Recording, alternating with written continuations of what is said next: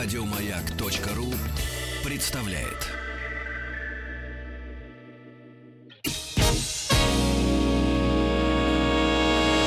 Физики и лирики. Шоу Маргариты Митрофановой и Александра Пушнова.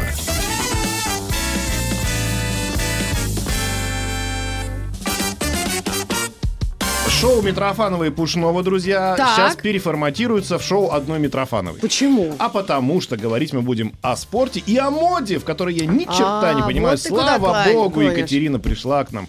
Кулиничева, журналист, автор книги «Кроссовки. Точка. Культурная биография спортивной обуви. Точка. Замолкаю». И именно сегодня, 10 декабря, по нашим данным, э, Всемин- Всемирный день футбола. О, как. Да, поэтому мы тоже как-то можем и э, с этой стороны поздравить любителей этого вида спорта. Да, С- недавно был Всемирный день дизайн, дизайна или дизайнера 6 Давайте по-моему, числа. дизайнера Мне кажется, мы очень удачно со- собрались. Да. А скажи, Катя, а как тебе такая пришла идея вот, э, при- на- написать биографию спортивной обуви, культурную причем? Это настолько важно. Просто мы в Советском Союзе, у нас были румынские кроссовки Болтас, по-моему, да, или что-то, или Ромика.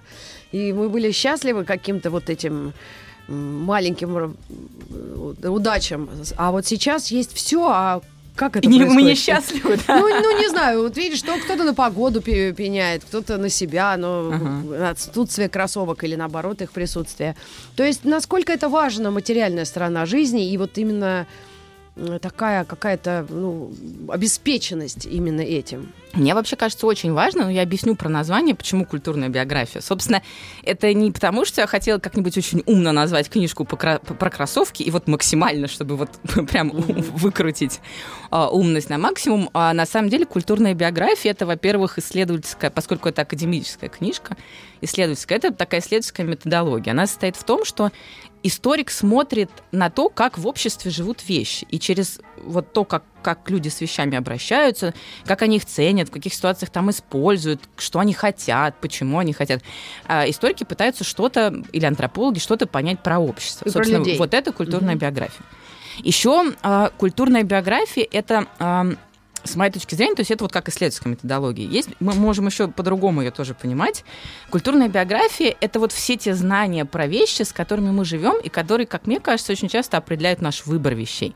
Например, почему мы хотим вот этот вид обуви, а не другой? Почему мы выбираем как такой бренд, а не, Мы, а в не смысле, иной? не спортсмены. Да, мы в смысле люди совершенно обычные, которые каждый день там ходят на работу, Мгм. забирают детей из детского сада и так далее. Да?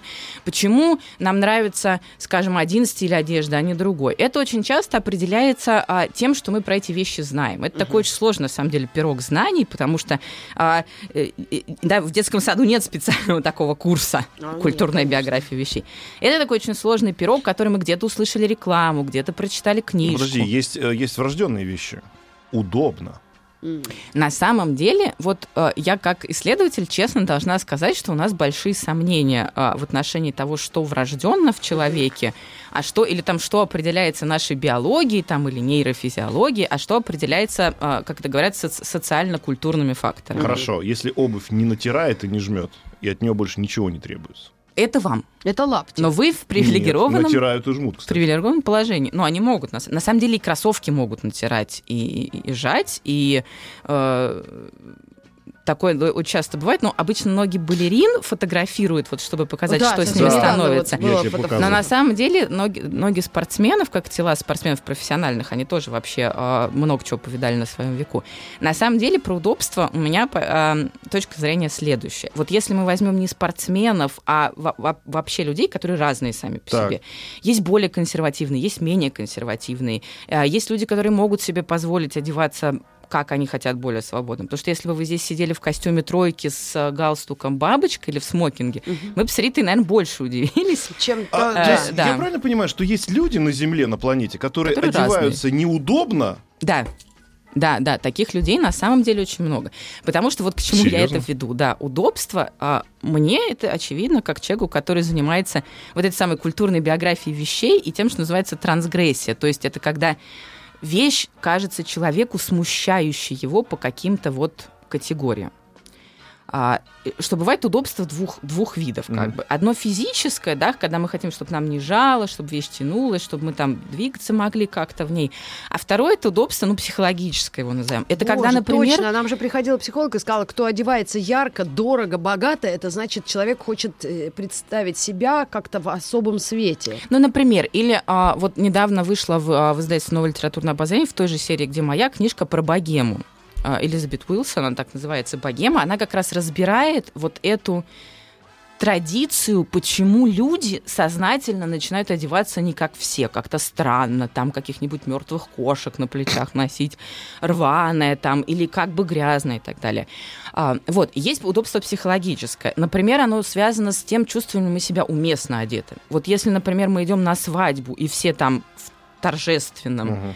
А мы как бы в спортивных штанах там или даже просто в кроссовках, каких-то таких легких свободных брюках, мы можем чувствовать себя неуместно. У Ленор Горалик про это была прекрасная статья, она называется «Стыдно, как во сне». Эта цитата, собственно, она собирала вот воспоминания людей о ситуациях, когда они чувствовали себя очень не на месте, Мгм. именно из-за своего костюма. Ты знаешь, вот я всегда, простите, что может на ты, э, всегда считал, что это абсолютно неважная часть человеческого вообще мира, пока вот я не столкнулся с Митрофановой, которая, например, говорит, ну, неважно, там, слышим какого-то артиста поющего, она говорит, о, как он выглядит? Она тры тут же, тут же гуглит. Ведь для людей это важно. Да, на самом а деле если это важно очень. для окружающих, значит, соответственно, должно быть важно для меня? Да, есть такая очень хорошая книжка а, а, Ирвинга Гофмана, называется «Представление себя другим в повседневной жизни». Мне Ой. кажется, я в каждом примерно эфире, как на маяк, прихожу ее Давай. Ну это рекламирую. очень, э, очень она очень, а, да, она очень классная на самом деле, и она очень легко написана, поэтому я всем советую ее читать. Ее это, это- это просто сделать, там не надо продираться через какие-нибудь формулы, как, как у Барта в системе моды, например. Так. И он говорит о том, что с его точки зрения, а, цель, которая определяет большую часть наших действий, это получить от окружающих нужную нам реакцию. И вот, собственно, костюм, как мы одеты, это одно из средств добиться нужной нам реакции. Вот. Поэтому, как бы, если вы... А допустим, если я хочу отсутствие реакции на одежду, вот как мне быть? Вот я не хочу, чтобы люди меня воспринимали по одежде. Вот что мне делать тогда? Ну, вот так одеваться примерно, как, как вы одеваетесь. Ну, во-первых, я бы сказала, но это последнее, что нужно сделать. Для начала нужно обзавестись такой профессией, где это будет возможно. Потому что есть такие профессии, у которых есть штука, которую след костюма называют аура компетентности. Это как бы, когда вы видите, например, пожарника в униформе или Ну. милиционера в униформе, Так. а, или врача. Так. И если вы, скажем, к вам пожарник придет в джинсах, в худи, э, там... в Или ванных- врач такой, да. Да, или врач. Вы, вы можете почувствовать, что как бы, может, он не понимает. Должна быть да? профессия, независимая от внешнего вида. Так, раз. Вот, то есть, да, это или космонавт, например, вот то, что они в С скафандре. чемоданчиком обязательно. Обязательно. Кстати, Да. а знаете, что в Это на в самом деле чемоданчике? Что? очень, очень, очень важно, поэтому они. А Расскажи. вы правда не знаете, что космонавты, помните, они выходят всегда перед Да. стартом, они в Там два скафандре и- чемодана с и белкой и со чемодан. стрелкой. Нет, и у них чемодан в руке. Ну, Я ж была там. так, рассказывай. Да. Еда. Так. Это кондиционер. То есть там, Для вот волос? это- да, вот как, знаешь, вот блок на улице ставят, вот этот, вот, когда, ну... А, на- да-да-да. Ну, потому что там человек, э, естественно, у него тепло некуда отдавать. Да, там костюм настолько, ну, там Да, да, да, нет, вот эти, вот полетные, реально- полетные скафандры это вообще фантастически сложная Да, но вещь. все, кто пытался там одеться как хочет, они не выживали обычно в, Почему? Они в трениках летают, там я видела. Но они, они там уже, они когда на орбите, они, в общем, в трениках. Есть да. твоя... А есть вообще профессии, которые не имеют дресс-кода? Хороший вопрос, я сейчас задумалась. Хм. Ну вот, например, радио, прости господи, ведущий. Да. У них же нет дресс-кода никакого, они же Да радиоведущие, вообще их же не видно. Мне кажется, что бывает... Ну, во-первых, нас видно. Это вас видно, нас-то нет. Да, на нас, не, Не, на, а на нас видно, на камеры нет. Нет? Ну вот, нет. ну вот. На Я нас д- камеру готовят. Я думаю, что дресс-код тоже бывает. Он бывает Прекрасно, формально прописанный, вот Так. как в каких-нибудь организациях, там, «Газпром», РЖД, ну, я понятно, не знаю, и так это, далее. это как в армии, да, тебе Вот, сказали э, носить так, и все. Ребята, а почему это стало важно и когда? Я, Вот, я, я точно помню вопрос. советские времена, когда мы одевались все одинаково. Я помню, я жила рядом с четырехэтажным универмагом Москва, и там все висело одно и то же, чудовищных цветов, и люди были такой же серо-коричневой массой. Но это вообще, это немножко другая проблема. Это проблема в том, как индустрия дизайна не взаимодействует с индустрией производства. То есть в Советском М. Союзе был на самом деле неплохой дизайн одежды, Мгм. но, к сожалению, он как вот бывает бумажная архитектура, а у нас случился бумажный дизайн. Он Мгм. остался по большей части на уровне проектов, потому что не было системы эффективного переноса вот этих образцов, которые разрабатывали, в производство. Обычно как это описывают дизайнеры, дело было так, как бы они разрабатывали модель, Мгм. приходили к фабрикам, а на фабрике говорили, это мы сделать не можем. Тут у нас в Советском Союзе были там нормы расхода ткани, нормы расхода времени, нормы расхода там еще материалов Боже, всяких. кто же это все И это на самом деле очень сильно тормозит эксперименты. То есть экспериментировать могли, были такие экспериментальные фабрики. По крайней мере, в системе дизайна спортивных вещей, они существовали, но у них была маленькая производственная мощность, ну, могли там они 200 штук, например, отшить. Но чтобы это охватить в это весь Советский Союз, это надо было делать на другой фабрике, с Ну, другой производственной мощностью. Рита а это спросила, было когда это все невозможно. началось, а может Да. быть еще так вот попробовать просто этот же вопрос расширить. А когда это все закончится? Потому что вот смотри, если мы начинаем э, туда-назад отматывать, да, вот там средневековье, человек, если надел на себя всю одежду в мире и еще сверху жабо натянул, он король. Понятно, видно сразу. Он весь в камнях, драгоценностях, еле Мгм. идет, потому что много одежды. А если человек просто входит в холщовом мешке, значит, видимо, он не король. Ну, ремесленник, Не да, ремесленник. Или он скоро повесит. Да, или, или он уже висит в этом мешке. Ну, какой, А да, вот, социальный а статус какой-то мы не же такой. идем в сторону, ну, как пытаемся сделать общество справедливым, равноправным, да, и поэтому, наверное, в будущем, вот там, в будущем Грета Тумберг, когда будет температура по Земле сплошная, э, постоянная 36,6, вот, может быть, мы как раз и все будем одеваться одинаково. Я думаю, что нет, на самом деле. Почему? Потому что мне это представляется дорогой с двусторонним движением. Вот с одной стороны, кто-то за демократизацию, потому что, в принципе, история мод 20 века – это история демократизации в том смысле, что то, что раньше было доступно очень узкой прослойки населения, ну, не королям уже, конечно, в 19 веке, но там, скажем, аристократии, богатым буржу- Да. буржуа и так далее. А вообще, в принципе, то, что все получили возможность следовать моде, и право такое, я бы сказала, потому что бывали в истории случаи, когда тебе законодательно могли это запретить, в те же самые средние века. Вот это ты носить не можешь, дорогие ткани ты носить не можешь, яркие ты носить не можешь, и вообще были костюмы ну, по сословному принципу Мгм. организованы. То есть там Ну, забыли это, слава богу, дальше. да, вот. а, э, то, то, что мы получили все возможность следовать моде, это, как бы, с одной стороны, большое завоевание, с другой стороны, мы не получили возможностей в смысле экономических исследовать. Поэтому, как бы, а, все хотят быть модные, но не все имеют возможность пойти к Кристиану Диору и заказать себе что-нибудь. Но почему-то... Поэтому скандинавы делают так, как э, должны вот э, все в мире и делать, су- судя по всему. Они делают э, определенный дизайн и очень неброский, да, и в принципе. К вопросу, ну, это, это еще имеет отношение к очень интересной теме такого национального позиционирования моды. Это, в общем, национальное соревнование, как во многих других областях. Там в спорте у нас есть, а в науке оно тоже. Почему шведы не делают ярких цветов? Чтобы в лесу медведь не увидел или На что? самом деле они делают яркие цвета. У них, Шведы? если приехать в Стокгольм, у них домики вообще-то не как у нас все серые, а раскрашенные цветные. Домики, а Домики, сами люди. одежда. Почему эта сдержанность и скромность, она вот как-то в- чуть ли не в крови? Вот пример. В Икею заходишь, там у них фотографии дизайнеров. Мгм. Дизайнер, который мучился всю жизнь, наконец-то сдизайнерил табуретку. Да. И вот рядом фотография этого несчастного, а он черно-белый и в черной, в черной водолазке. Или, например, человек, который придумал Майнкрафт, стал миллиардером просто не знает, что с этим делать, потому что ему не нужны часы дорогие, машины. Он не знает, куда деньги Ну, девать. пусть отдаст на благотворительность. Господи, я бы их заботы. Честно говоря, ну, э, бывает тут, тут по-разному. Бывает, во-первых, есть вот к вопросу об униформе профессии, да, бывает прописано, когда вам вместе с договором этот дресс-код присылают, да, из, из- из HR-отдела, а бывает такой негласный дресс-код профессии. Вот если посмотреть на модных дизайнеров, даже те, которые делают кутюр, они тоже очень часто в черной водолазке, черной блузке там и белой кроссовке. Если по подиуму при этом могут ходить павлины совершенно невероятного э, сложности силуэта и окраса. Это что-то вроде униформы профессии. М. Так довольно долго было у модных критиков, а потом пришло вот это соревнование в блогах стрит-стайл, и теперь они, бедные, вынуждены по три чемодана Я с собой. вспомнил вашего кумира. возить. Тоже ходил все время в черном. Такой старичок седой все время. Ну вот ваш, как вы его... Седой старичок Ральф Лоран. Лагерфельд. А, Нет? Карлуша? Но Да он нет, ходил был еще с брошью, да, да, Он, он- всегда был в, в перчатках. Он, Он- наоборот, да, он- какой-то был Он особенный. интересный, на самом деле. У него есть цитаты, э, которые вот он, когда э, отправился в мир иной, ее, она, например, в каждой, наверное, первой подборке фигурировала. А, По крайней мере, я не знаю, правда, говорил он это или нет, но ему приписывают про спортивные штаны. Значит, она очень по-разному звучит. Например, так, что если вы, значит, начали носить спортивные штаны, ваша жизнь свернула куда-то не туда. Или там ваша жизнь, на меня. ваша жизнь... Вот, свернула ли твоя жизнь или куда-то не туда? Если, Маргарита Михайловна, вы стали еще, задирая ногу, показывать штаны, значит, она вернулась обратно в вашу жизнь? Почему я говорю, что я не знаю? Потому что я это видела всегда только выдернуто из контекста. Я так не смогла, искала, не смогла найти первоисточник этой Ага. цитаты. На самом деле, как бы над этим стоит скорее посмеяться, чем воспринимать это как максимум, потому что это совершенно не мешало Лагерфельду выпускать спортивные штаны в больших количествах.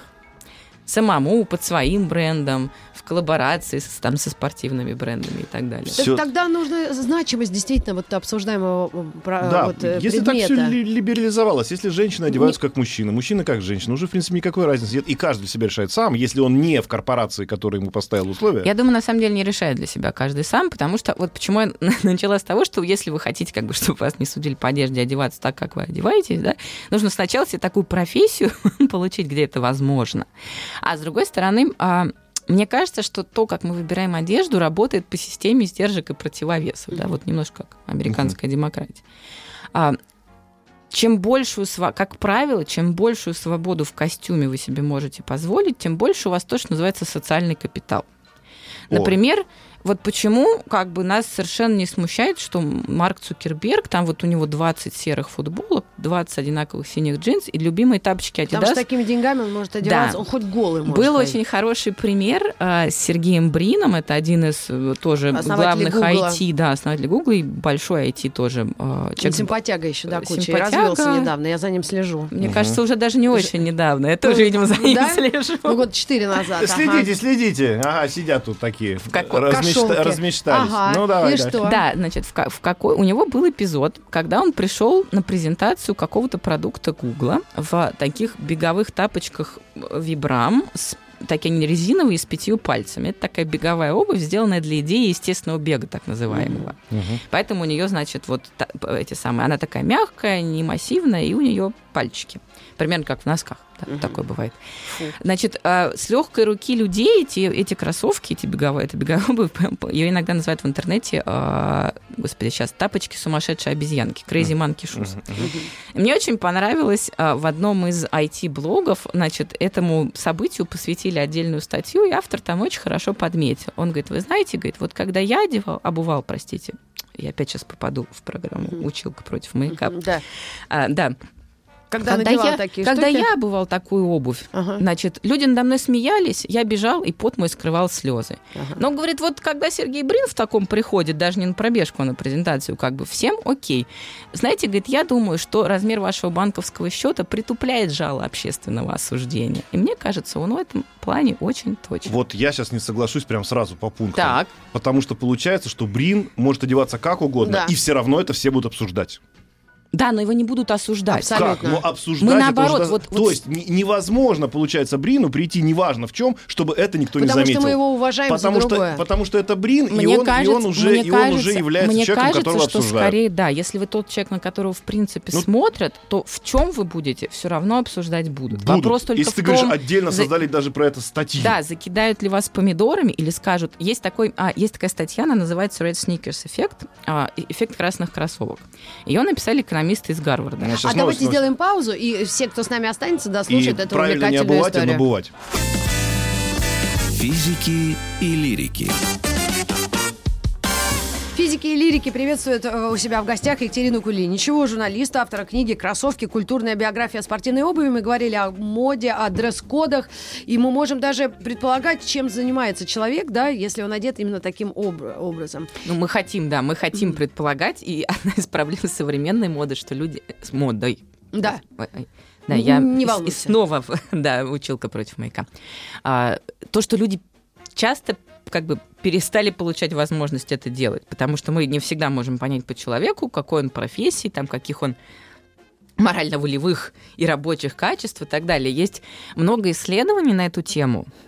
А, ну, я читала в основном те, которые посвящены обуви, особенно внимательно. Ну, как бы единственный такой по-настоящему научный вывод, который, в принципе, от них можно, э, из них там сделано и из них Мгм. можно взять, это то, что люди до сих пор действительно склонны судить окружающих по тому, По- как они они одеты, одеты. или обуты.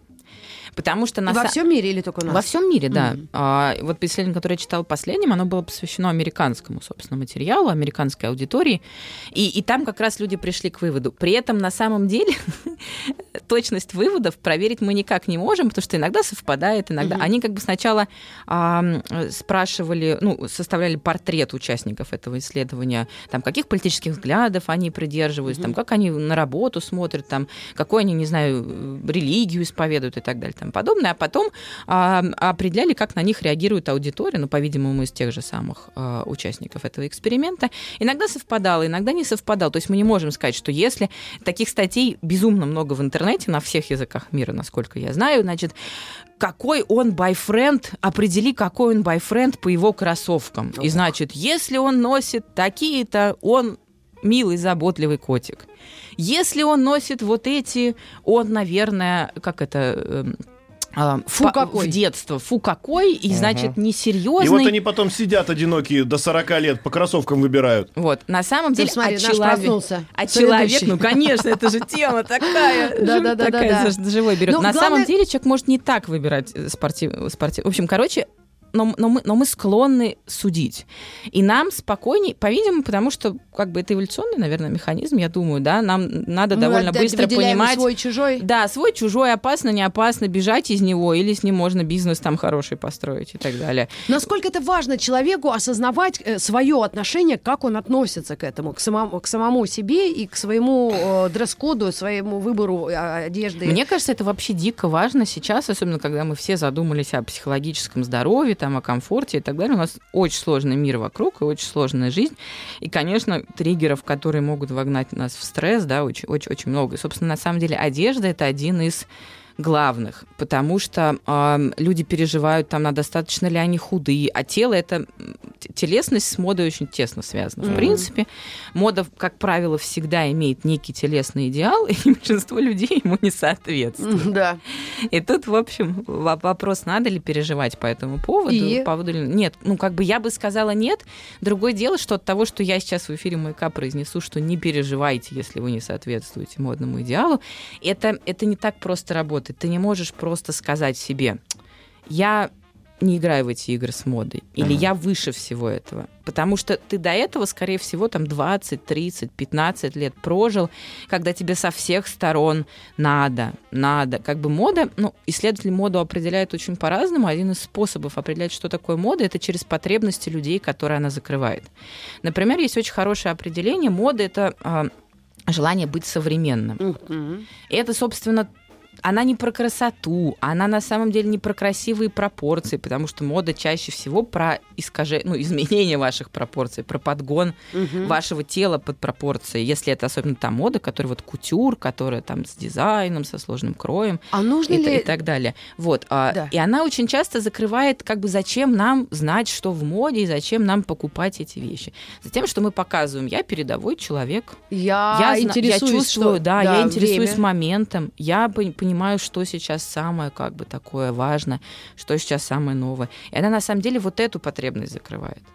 Но есть люди, которые вообще не следят за этим, или у них своя собственная мода. Это целые социальные слои. Особенно Да, у нас да, э, в это нашем ска- это- обществе это, заметно. Это, ска- это, это своя собственная мода, и э, ну, есть большой э, такой спор среди исследователей. Так. Ему сто с лишним лет Надо еще людей учить хорошему вкусу. Вопрос, что такое хороший вкус. Но я Ещё часто один- вижу женщин там 50 плюс в, в обтягивающих лосинах э, и обязательно ну, леопардового цвета. Да, это целый, ну, есть прямо толпы этих людей. Да, И моё- я думаю, а почему они не купят в H&M за 5 копеек штаны и белую майку? И они будут выглядеть прекрасно. Так вот, ты понимаешь. Я не могу понять, Я откуда думаю, у что них такие идеи. возможно, Это этой же... женщине важны эти лосины. Например, она в них чувствует себя моложе. Мгм. Может быть, ее проблема она боится, например, состариться. Для женщин, как ты понимаешь, как бы наше общество требует от нас, чтобы мы были вечно молодыми, Не юными, юными серными. Посмотрите на Энистон, на Дженнифер. Вот, на, ну, а, да, много, в принципе, ку- культура. Я не мере, осуждаю этих образца. женщин, Да. я просто удивлена. И нужно ли людям показывать, что, Может, мать, б- ну ты бывает- можешь быть другой, Бывает суб- но она да. не делает. Бывает, по-другому. бывает субкультурные моды. Бывает мода определенных социальных групп. У еще один мой любимый автор, Пьер Бурдье, у него есть так называемая социальная теория вкуса. А, Ох, вот это интересно. И он, собственно, он пытается ответить на вопрос, почему... Ну, он, собственно, это на примере еды чаще всего делает. Но, в принципе, это касается многих других. У него есть такое понятие габитус. Габитус — это стиль жизни с одной стороны, а с другой стороны та идеология, как бы, которая заставляет нас вести вот этот придерживаться определенного стиля жизни, да.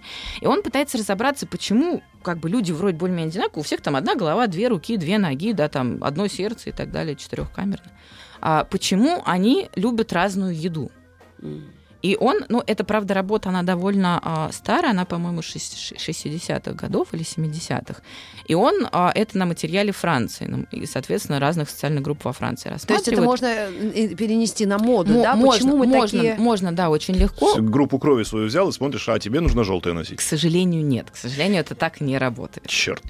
Да, э, архетипы, цветотипы и прочее среди серьезных Так нужно людям моды что-то советовать? не- Или никаких. если они спрашивают, не надо э, лезть в их жизни? Они, раз они выбирают такую одежду, значит, это их мир и жизнь, но от этого так многое зависит. Особенно в социальном Да, нашем знаешь, мире знаешь, современном. знаешь, что я думаю? Советы по стилю и по моде процветают именно потому, что в них есть потребность. Вот, скажем, Александру не надо, он сам решит. Так. Мне, например, тоже скорее не надо. Тебе там тоже, возможно, не надо. Но мы выйдем, зайдем в надо. магазин Пятерочка, там может я не знаю, быть директор этого магазина или кассирш, неважно. Ладно, не будем, а то нас Ну, сейчас... давай. Мне кажется, мы сейчас Да нет, сами... в они в соци- униформе. Нет, мы в просто... какую-то социальную... Короче говоря, людям, они хотят понимать, что сейчас модно. Они хотят, например, выглядеть более статусно, там, скажем, вот они хотят выглядеть не кассиром в пятерочке, а чтобы, чтобы их не принимали за, за кассира в В пятерочке. том-то все и дело, А что... им при этом не их работа разбираться, что там сейчас модно, что такое социальная Но Ну, белая теория футболка, вкуса. кеды, конверсы, дж- джинсы голубые, это, это, это, уни- это настолько качественно и, уни- и у- у- универсально, что я не понимаю, Понимаешь, этого не понимаешь, в чем дело? Для тебя. Уже это не важно, он это одевает. Вот, э, тот же Стив Потому Джобс. что все знают, что ты Рита Митрофанова. У Ну. тебя есть очень большой социальный капитал, поэтому тебе не обязательно обтягивающее платье в декольте или самую-самую последнюю коллекцию Диора. Ну, конечно. Ты потребляешь по другой модели. Я, собственно, э, э, закончу, наверное, говорить, зачем, зачем советы по моде. Это снимает с людей, люди очень часто не хотят решать А, что мне носить, потому что это долго и сложно. Для начала надо разобраться, кто ты такой, чтобы понять, как одевать Пойми своего себя, если сможешь. уникального да, человека. Поэтому э, есть такой механизм в культуре делегирования принятия решений в этой области. О. Как правило, люди делегируют это решение модным критикам, модным журналам. И это очень важная жизненная потребность. У них, у них есть своя профессия, у них есть работа, у них есть дети, там, родители, Да, друзья. конечно, они целостные Они, личности. а, да, они живут этой жизнью, и они хотят просто открыть журнал и сказать, брюки, клеш такого-то цвета, блуза там с бантом, а, а, а следующей весной вам вот это надо, и как бы и, и пойти и купить это. Здесь вот этот важный механизм. Дело не в том, что они не знают. Дело в том, что, может быть, им это не надо, потому что это правда очень А сложно. тогда вопрос. Вот Артем Новиченков, наш соведущий на, на- Да, на маяке, да. подарил нам замечательное определение, которое мне очень понравилось. Называется симулякр. Мгм. А я не знаю, что. Но Симулякр. вообще ему пода- да, миру это подарил Жан Бодрияр. Да, Жан Бодрияр подарил Артему, Артем подарил нам. Да. А Жан Бодрияр, ну, симулякр это копия, да, в кавычках. То есть вот почему тогда эти люди, которые ты говоришь, вот они а, вроде как должны себя, почему они, зная, что им, например, не хватит денег на Луи Виттон, Ну. идут на вьетнамский рынок, бе- берут Луи Виттон от Вьетнама, который не Луи и не Виттон, и носят его. Потому что то, о чем я начала говорить, мы все получили в 20 веке право следовать моде, но стандарты жизни, к которым вот эта мода, как правило, отсылает, они довольно высокой социальной группы. Что такое мода, в принципе, исторически? В моду могли играть короли, высшая аристократия, потом там самые богатые буржуа. Мода возможна, когда у вас есть два основных, очень редких ресурса. Первый – это, понятно, деньги, а второй – это время. Потому что, чтобы переодеться 8 раз в день, как было принято в, там, в 19 веке, вот фильм «Аббатство Даунтон» сейчас, Мгм. по-моему, еще идет да, в прокате, там как раз переломный момент, это 30-й, значит, как бы они приезжают, и как же ты без горничной, они спрашивают одну из сестер, или там вот ужин, и им обязательно надо переодеться к ужину, потому что никакой практической надобности в этом нет, это как бы социальный порядок. Ну, если ты в обед не запачкался. Ну, если ты в обед не запачкался. А, как правило, они, в общем, не, не- не пачкались. Это, это очень много денег, это очень много времени, и это довольно большое количество обслуживающего персонала. Собственно, одна из причин демократизации моды, это, э, а, я считаю, в том, что стало очень сложно найти слуг. Потому что как бы ты не можешь сам одеть вот это сложное корсетное платье 18-19 века. Надо, чтобы тебе его зашнуровали.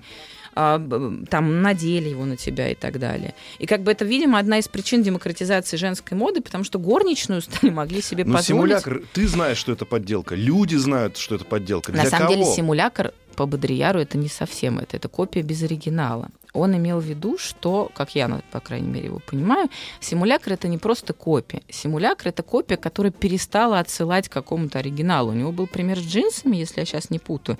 То есть джинсы это такая прочная одежда для рабочих, Да. а, которую сделана так, чтобы она не рвалась очень, а, очень долгое время. Мгм. Но мы покупаем сегодня джинсы не потому, что мы рабочие, которым нужна эта суперпрочная одежда. И джинсы уже отнюдь не всегда такие суперпрочные, Мгм. да, у, как, кто, у кого они протирались там где на коленках или где-то.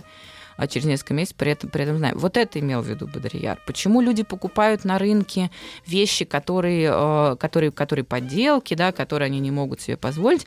Ну, потому что вот я начала говорить про линии трансгрессии, которые очень важны, когда мы разговариваем вот об этом повседневном измерении костюма. Их основных, как правило, три. Это пол, возраст и статус. Так.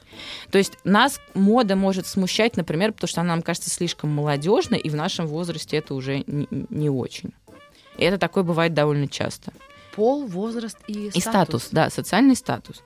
И мода нас может смущать, потому что как бы нам кажется, что она, например, отсылает к нежелательному социальному статусу. Вот со спортивным стилем с этим есть большая проблема, то что он у кого-то с криминальными элементами, да, стиль гопников, он же не называется стиль олимпийцев, чемпионов, да, хотя мог бы а совершенно с тем, Кепочки из с барсетки. тем же, с тем же как бы успехом, да. Но сейчас, сейчас, сейчас барсетка, барсетки там не совсем нет, хотя вот эта сумка на пузник, она переехала, да, но именно, она именно поэтому переехала в другое место, на другое место на теле, чтобы показать, что это На уже не живот. то же самое, да, на с живота А, переехала, переехала вот на- сюда, ее на- теперь как патронтаж так Да, вот да, носит. Так сейчас А. модно. Да. Вот, но опять же, да, человек 40 лет может сказать, нет, так ходят подростки, как бы я не хочу, мне нужно что-то другое. Мгм. Вот, поэтому лю- лю- люди, людям, конечно, хочется, это, в принципе, да, самая довольно распространенная человеческая потребность. Сейчас с рекламы вернемся. Казах- А что хочется, мы узнаем Да. через две минуты. Физики и лирики.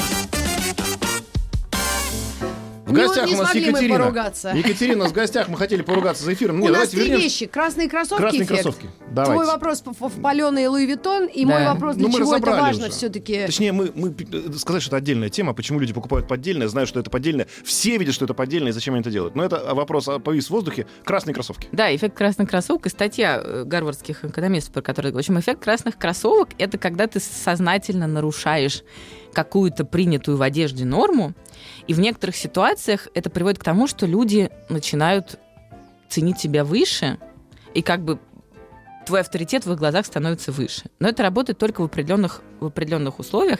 Было очень смешно. Эта статья а, попользовалась большим успехом в прессе. Значит, ее очень широко пересказывали там во всяких модных медиа.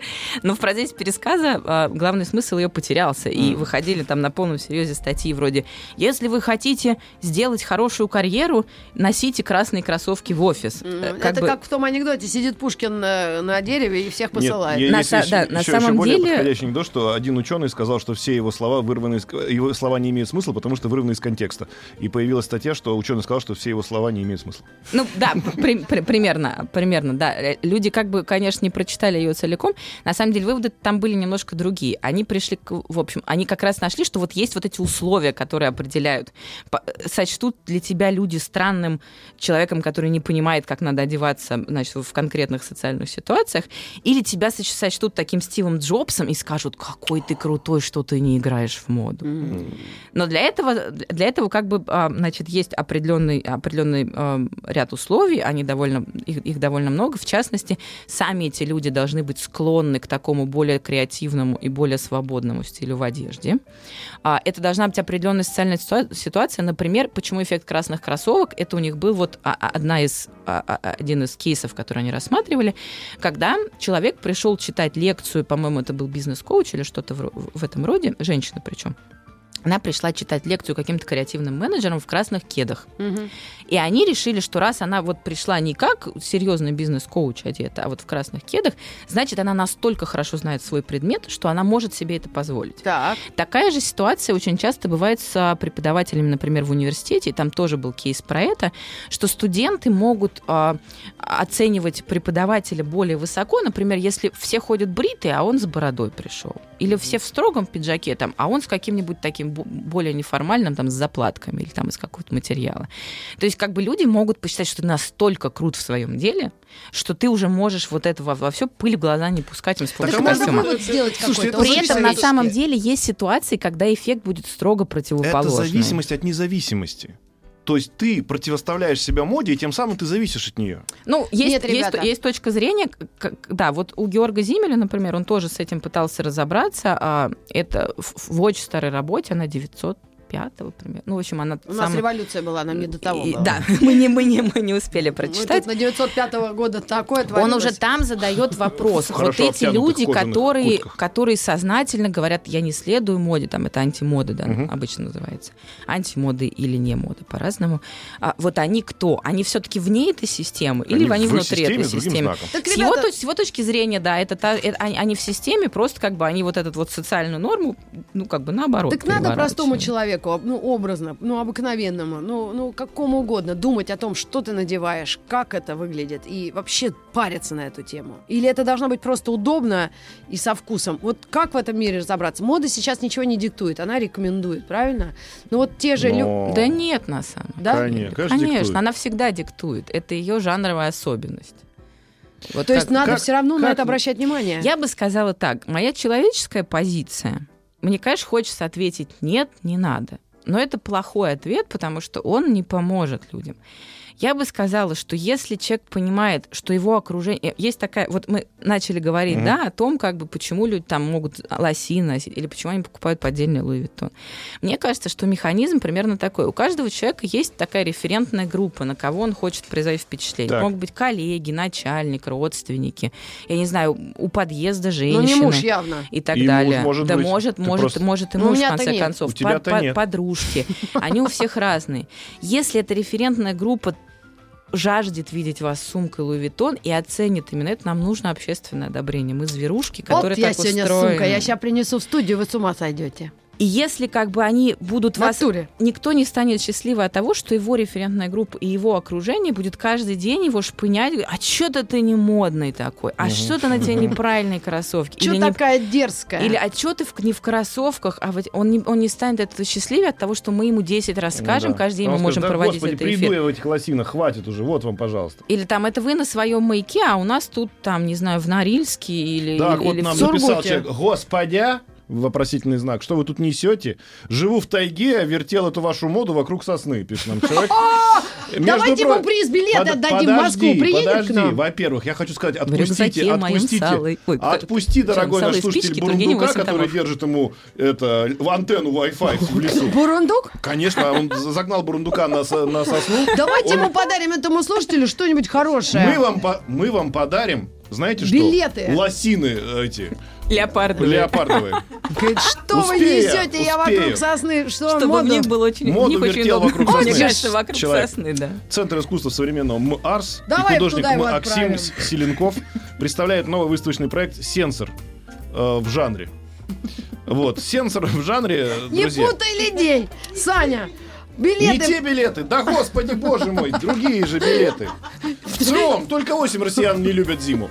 Мы это уже говорили об этом. не Да что ж такое, не та Саня, бумага, Я бы бумага, слово бумага. дискурс использовала, если бы знала, что тут можно. Ай, давай вот этого Мастерская. Фоменко обращается к творчеству Антона Павловича Чехова. Не в первый раз.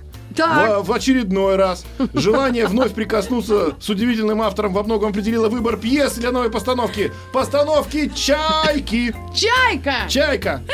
Это попытка пойти за автором, друзья, попытаться расслышать его негромкий и неравнодушный голос.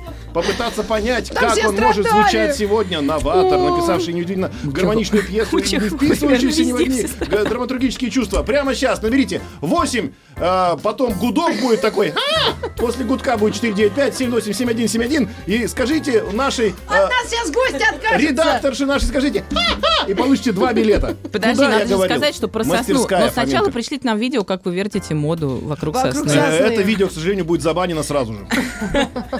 Спасибо огромное. Друзья, с нами вертела моду. Екатерина Кулиничева вокруг сосны. Э, Давайте, приходите к нам. Сейчас, сейчас будем вертеть новости и новости спорта.